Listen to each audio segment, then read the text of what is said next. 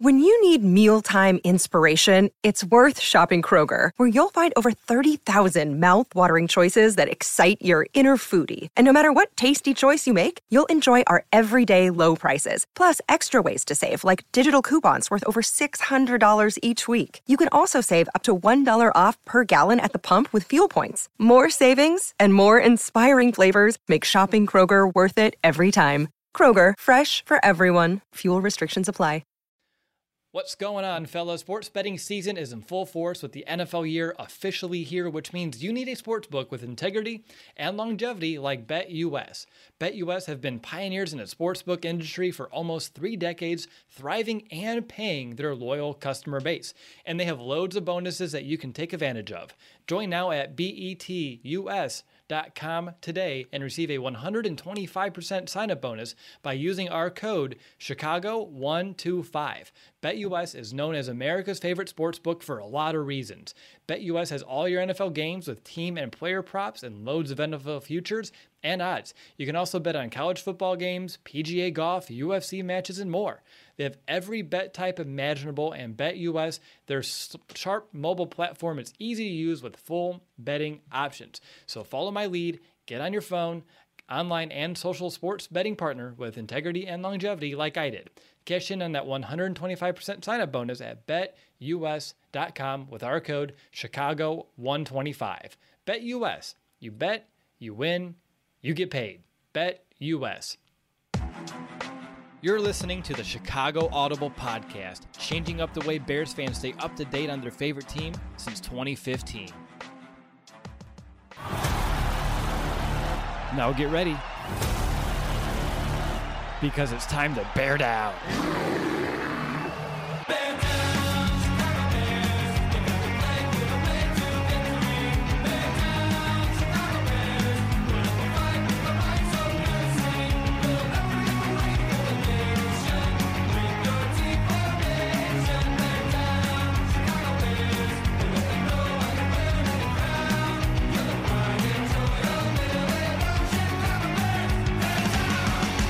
Welcome back, Bears fans, to another episode of the Chicago Audible. We're just a couple of days away from that season opening loss to the Rams. And as the Bears take this time to kind of find answers to some serious problems, we're ready to kick off another game week. That's right, we're officially on to week two. The 1 0 Cincinnati Bengals are coming to town this Sunday after their overtime win over the Minnesota Vikings. So, what type of challenge are we up for here this week?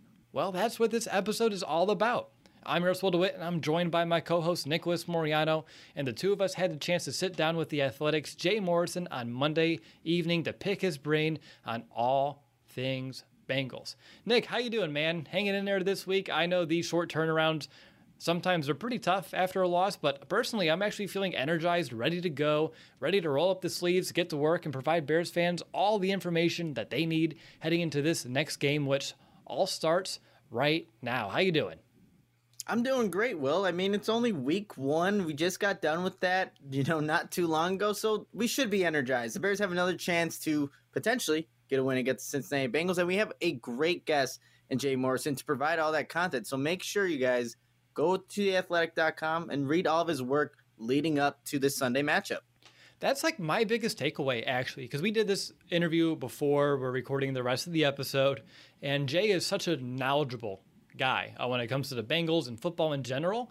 And he was pretty confident in the direction that this Bengals team is heading. A team that had the seventh overall pick a year ago, but on both sides of the ball, I felt a strong sense of confidence that he believes that this team is going to be totally different than a year ago. Is there anything that you wanted to kind of preface this show with before we jump into that interview? The only thing I'll say, and it really doesn't have much to do with it, but Andy Dalton, Cincinnati, it's happening. This is a storyline that we have to watch out for just to see what happens in Sunday's game. But yes, you guys are in for a treat because Jay, like Will was saying, very knowledgeable about this Bengals team. It will give you all the insight on what you need to know going into Sunday's game. All right, with that, here is our interview with the Athletics' Jay Morrison.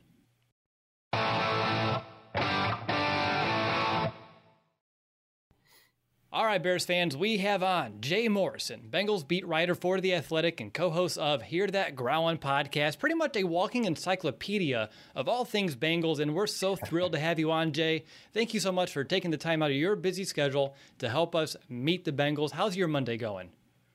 Uh, it, it's busy. It's still going. I thought I would be done by this time, but I am not. But it's uh, it's good. I'm, I'm glad to be writing about real football instead of speculative football. I'm glad the season's here.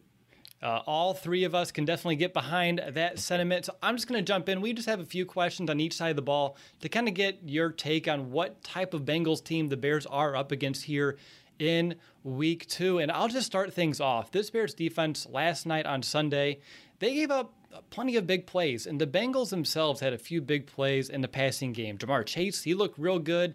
Uh, so did Tee Higgins. I believe you guys had four different players to average at least 10 yards per reception, and it took a while, but Cincinnati as well was able to kind of get that running game going. They had 32 dropbacks, 37 rushing attempts, so a very balanced attack for a team that was a little bit more pass heavy a year ago. An offense that wasn't really explosive, just like the Bears was in the 2020 season, but definitely showed some more explosive capabilities in week one against the Vikings. I'm just curious, Jay, what type of attack do you expect the Bengals to bring to Chicago, and what type of identity are the Bengals trying to build so far in offense with Joe Burrow coming back from his injury?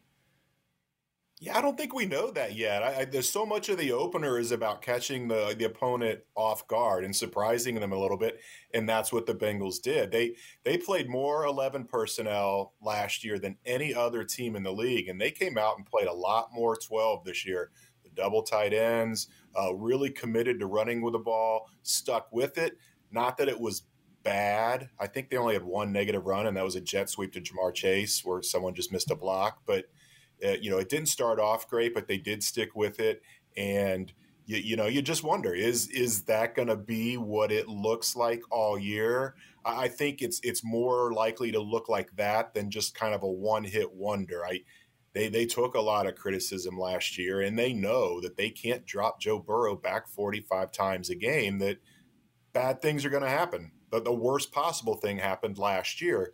So I, I think what we saw it was a career low in pass attempts for Joe Burrow yesterday, career high in yards per attempt, career high in passer rating, career high in completion percentage that all goes together. They get the run game working. Um, it's not a great offensive line, but it's it's a line that has improved over last year. Joe Mixon has looked terrific in the pre in the preseason and, and training camp. So I, I, do think they're gonna they're gonna run with that as much as they can. And if, if the if the run gets bottled up, you know, maybe they do have a quick trigger and, and, they go back to just letting Joe cook and, and just throwing it back there and having him pass it all over the place. But I do think we're going to see more of either the balanced attack or a rush heavy attack in week two. Jay, you wrote about Zac Taylor's fourth down gambles in your article on Sunday. How does Taylor's mindset to go for it on fourth down kind of reflect the identity of this current Bengals team? Well, it's funny. Um, I guess they're getting adjusted to it. Uh, Jessie Bates, their star safety today, admitted that he was pissed off that they went for that, and he said it is what it is. A lot of guys weren't happy with that call, but Zac came over, gathered the team on the sideline, said, "This is who we're going to be this year. We're going to be aggressive. We're going to go for on fourth downs. We're going to call zero blitzes here and there. This is the identity we want to have." And so, you know, they're they're going to have to get used to it. Um, it's it's not totally out of character when he when he said this is where who we're going to be this year. It's really who Zac's been since he got here. The the Bengals have are tied for the second most fourth down attempts um, since 2019 when he took over. Now a lot of that's because they were losing games a lot in the third and fourth quarter, and you just kind of have to go for it on fourth downs. But not all of them. He, he's gone for it on fourth down a number of times in the first and second quarters, and and they've had great success going for it on fourth down. So I just think it all kind of plays in that that it's who he wants to be. He's big on analytic analytics. This is not a gut thing at all with him.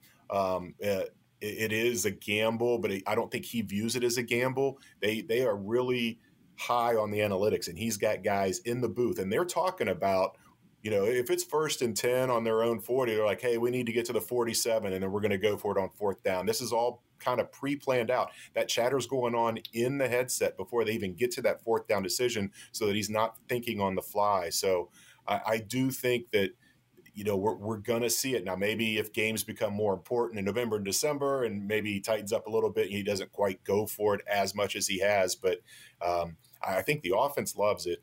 Not sure how much the defense likes it. You know, I think uh, Matt Nagy could take a play out of Zac Taylor's, you know, book on fourth down and how to approach it because he went over 4 last night against the Rams. But to move on from the fourth down talk, a big question about the Bengals coming into this offseason was their offensive line and they could protect Joe Burrow. Gave up five sacks. Other than the box score of what happened yesterday against the Vikings, what else can you tell us about the current Bengals offensive line and where they're at currently after one week? Well, you know, Zac said it today that uh, two of those five sacks were on the offensive line. So the other ones were on the rest of the crew. I think there was two that uh, Samaje Perine, who's the backup running back to Joe Mixon, just missed a blitz pickup, and um, I can't remember what, how the other one came about off the top of my. I think it was a free runner actually that nobody picked up, but they've got Jonah Williams, their first round pick from a couple years ago. He missed all of his rookie year. He only played ten games last year. They they are counting on him big time to be the anchor of that line and really establish himself as an elite left tackle in this league. Then they've got a guy that Bears fans probably know pretty well in Riley Reiff. Um, after all those years in Minnesota, they signed him in free agency. He's the right tackle. And then Trey Hopkins has been their center for a long time. He unseated 2018 first round pick Billy Price, beat him out as the starter, and then the Bengals traded Billy Price this offseason. Uh, the big question for this team is at guard. And they, they drafted Jackson Carman in the second round with the full intention of him being their starting right tackle kid came in, just wasn't in shape, wasn't ready, was coming off surgery, uh, wasn't quite, you know, proving that he knew how to be a pro. And so it, it's not to say he's not going to eventually take over that job at some point, but right now they're going with veterans at guards. Quinton Spain, I think, will be the left guard for the for the duration of the season, but that right guard spot's really kind of up in the air right now. It's Xavier Su'a-Filo. Um, he's he's played a number of years in the league. He's he's not going to blow assignments that are going to get Joe Burrow killed, but there's a lot to be desired there. And, and, that's where we saw a lot of the pressure. The tackles were great. Reiff and Williams didn't give up any pressures yesterday. All the pressure that Minnesota got him was up the middle against Hopkins and the guards.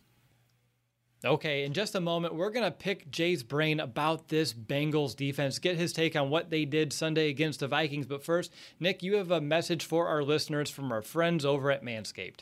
Attention, listeners from across the galaxy, all the way from Australia to Houston do we have a pube problem?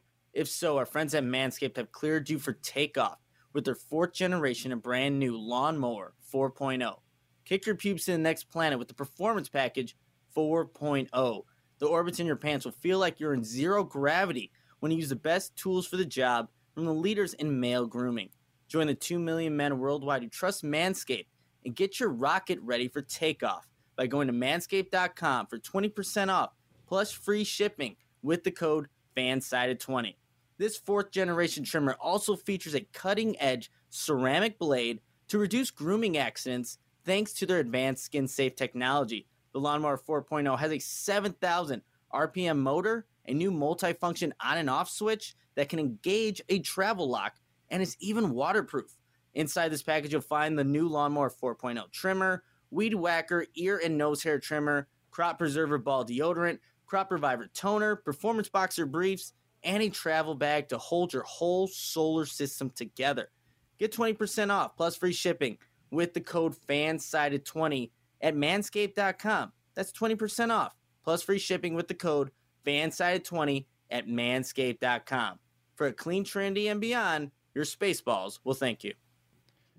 Let's flip it over to this Bengals def- defense, and I want to focus on the defensive line. We can stay in the trenches here based on what I saw them do against the Vikings. Guys like Trey Hendrickson, Cameron Sample, and BJ Hill, they all seem poised to have another solid game uh, against the Bears. The defensive line had a combined 21 pressures to go along with 12 hurries and five quarterback hits. I think they kept Dalvin Cook to about three yards per carry, about 61 yards total on the day. That's no easy feat uh, whatsoever. Uh, based off what you saw in camp and preseason, did this defensive line success? Uh, surprise you? And uh, is this what you expected from this unit?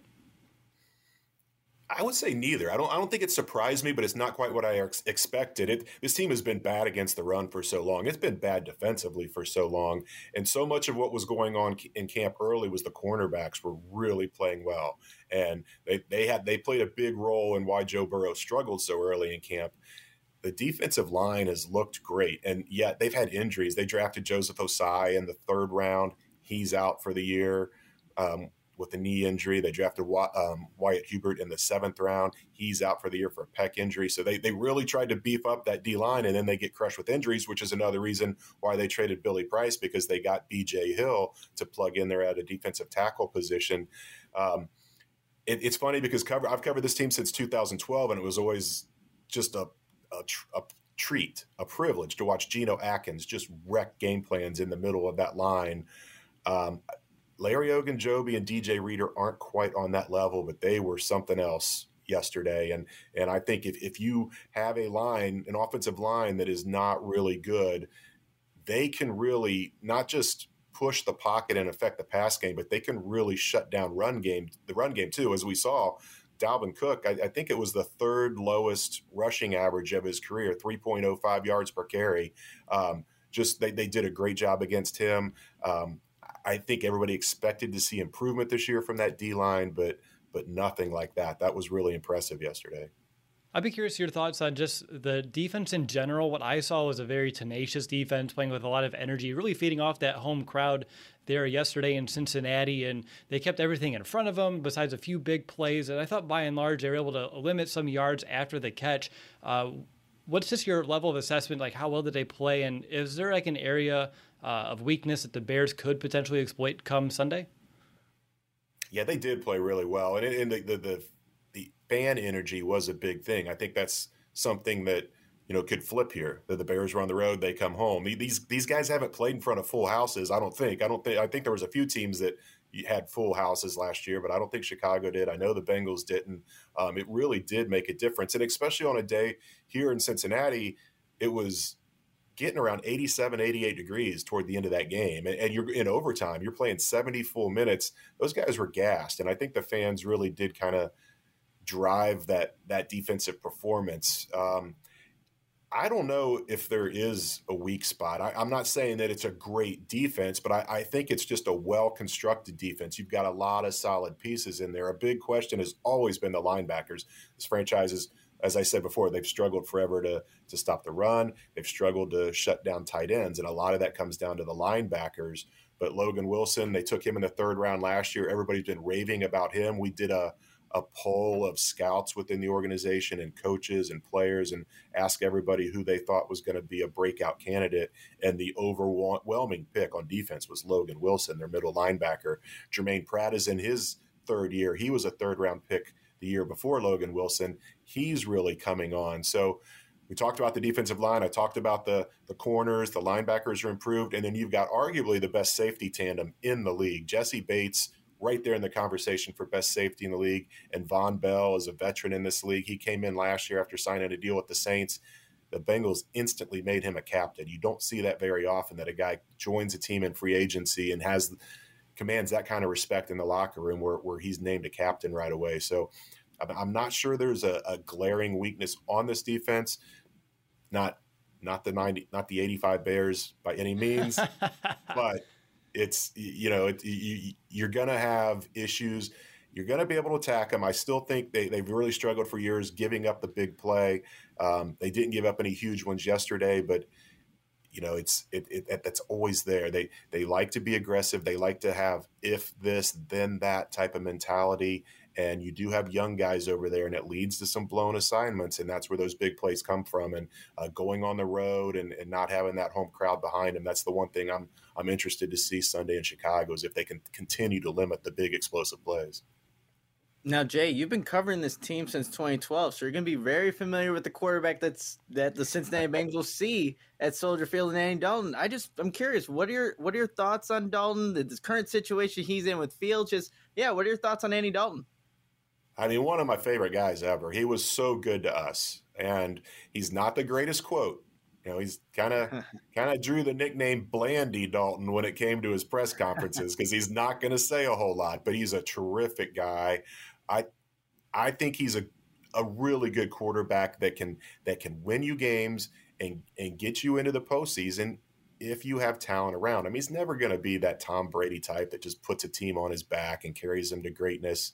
Um, so I, I, haven't dug into the Bears too much to see what exactly he's got around him. I know David Montgomery, the running back here, he's from right here in Cincinnati. Um, but I, I am I'm as interested, I think, as everybody in Chicago is at how long Andy's going to hold on to that starting job. That would be my question for you guys: is how short is that leash? I know the fans are ready for Justin Fields to jump in there right now, and as an Ohio State fan, I, am interested in seeing how he's going to do as well. But I, I think Andy deserves the shot. Mm, interesting. Okay, that's really great insight. Thank you for sharing that, Blandy. Uh, that's a nice little nugget that I was not expecting here on this show. Uh, Jay, is there anything else that we should know about this Bengals team uh, that we haven't really talked about, whether that be offense, defense, special teams that you learned or that you took away from yesterday's game that we should definitely be keeping in our radar as we continue our preparations for this upcoming matchup? Yeah, the wild card. Rookie kicker Evan McPherson.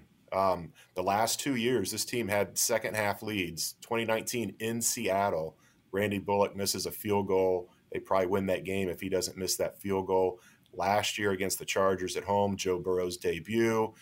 They get a game winning touchdown to A.J. Green. The officials call offensive pass interference, take the touchdown off the board, so they have to kick a field goal to go to overtime. It's a gimme, it's shorter than an extra point and he totally shanks it. And he says both of his calves seized up, and I don't know if it was excuses or what it was, but you know, if, if they have a decent kicker, they start oh and or they start one and zero oh the last two seasons. They go out and they draft Evan McPherson out of Florida this year. He's been incredible in the in the preseason. He he hits the upper half of the net for, on 50 yard field goals. He's just got this thunderous leg. So he comes in and yeah, he, he made everything in the preseason. He only missed three kicks in all of training camp and OTAs because it was an open competition with uh, last year's kicker Austin Seibert, who eventually replaced Randy Bullock when things got too bad with him. And Evan McPherson comes in in his NFL debut, makes a 53 yarder uh, in the second half, and then kicks the game winner kid has never kicked a game, never attempted a game winning field goal at any level high school, college, NFL. His NFL debut, it's five seconds left in overtime with the team's hopes on the on the line, and he just drills it right down the middle. They pick him up and carry him around for a little bit. Uh, he is the wild card. They have not had a kicker like this in a long, long time. And if this is a close game, he could be a difference maker. I liked how you phrased it. Thunderous leg. I think any fan of any football team wants a kicker uh, described exactly as that. So, Jay, I know your time's limited. I just have a, one more question. It's a two parter sure. for you. Uh, my last question for you, the first part of it is what will it take for the Bengals to win? I know it's early in the week. Uh, so, what are some keys to the game, or what's the formula for a Bengals win in week two? I think it's more of what we saw in week one, you know, a good balance of the run and the pass. Um, as good as Joe Burrow is, he's even better when when he can play off a play action. And if you if you've got that running game threat, which you're always going to have with Joe Mixon back there, that it just opens everything up. The, the one hole in this team's game last year, in Joe Burrow's game, was the deep ball. They just couldn't go over the top. Number one, because they were afraid of getting him slaughtered with a bad offensive line, and, and number two, it was just you, you, you just are constantly throwing, and it's just get the ball out quick, get the ball out quick. The defenses are looking for it. There's no way you're going to hit anybody over the top. Now with Mixon being a realistic threat, you know we saw it with the the chase, the 50 yard bomb to him. I think everybody exhaled with that, not only because he had all these drops in the preseason, but just it was like, okay, there's the Joe Burrow that everybody saw in college, hitting those big deep balls over the top. So uh, I think that's that's the big key is getting the run game going. And I know almost every football team, almost every analyst says that establish the run, but it truly is in play here because because of how good Joe Burrow is anyhow and how how he ascends to a new level when he's got that threat of a running game. All right, great stuff there. And my last final part of this two-part question uh, is going to be what will it take for the Bears to come away with the victory? What does it take for the Bengals to lose? Uh, I think sacks and turnovers. You know, Joe Burrow did take those five sacks. He came off the field limping after one of them. He was um, kind of rolling his shoulder around a little bit. They insist there's nothing there. Uh, the limp wasn't from the knee, it was from the ankle. But uh, like any other quarterback, you hit that guy enough and, and you're going to rattle him a little bit. And then the turnovers, the Bengals did not have a turnover against the Vikings. They had they had a lot of turnovers last year. Um, it's again, it's something that's kind of the key in every game. But if if the Bears can take the ball away and and, and kind of even if they don't sack Joe Burrow a lot, if they just get a lot of hits on him, um, I, I, think they can wear this offense down and turn it into kind of an ugly, kind of a grinder game. And um, yeah, the Bengals have that weapon with with Evan McPherson. But if it's a close game, I think that the home crowd might be enough to push the Bears over the top. There you go. Great stuff there, Jay. Thanks again uh, for your time. I know super busy schedule, so we appreciate each and every minute uh, that you shared with us to help us meet our week two opponent, the Cincinnati Bengals. Thanks again. All right, good talking to you guys. Wow, Nick, that was some real solid stuff there from Jay, as we expected. I'm just curious, what is perhaps your biggest takeaway that he left you with that maybe will help you prepare for you know our preparations for this game preview podcast that we'll have here in a couple days? You know, I think it has to be Zac Taylor and that Cincinnati Bengals mentality, especially when they see fourth down. So this Bears defense has to be ready to potentially play another down of defense because this is a coach that has gone for fourth down attempts in his first two years, second most in the NFL. So that's something that the Bears need to be prepared for. And Sean Desai's defense that had a pretty letdown performance against the Rams, they have to make sure and account for that in Sunday's matchup against the Bengals. Yeah, really good takeaway. I, I just had Blandy Dalton uh, in my in my notes as he was too. talking. So, yep. So we were both on our A game without a doubt. But that'll do it, Bears fans. Thank you for tuning into this episode. We really do appreciate the time that you shared with us, and I hope that you've enjoyed listening to Jay as much as we did interviewing him. The next time you hear from us, it'll be our in depth preview of this week two Bears Bengals matchup. So, what are the biggest areas of focus in all three phases? Who are the X factors, or as Nick would do it, what are the X factors heading into this one? And who do we think will win the game? We'll discuss that and a whole lot more next time. But until then, bear down, Chicago. Bear down.